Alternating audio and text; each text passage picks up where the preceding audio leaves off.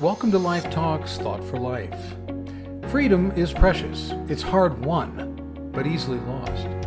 And the most profound example of our passion for freedom is our desire to see it bestowed on every single one of our fellow men. Consider this thought for life.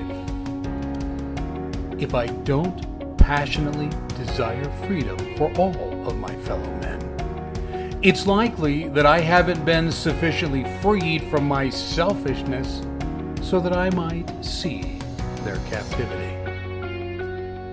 I hope that you ponder that thought today. You can discover all of my daily quotes on Facebook, Pinterest, Twitter, LinkedIn, and Instagram.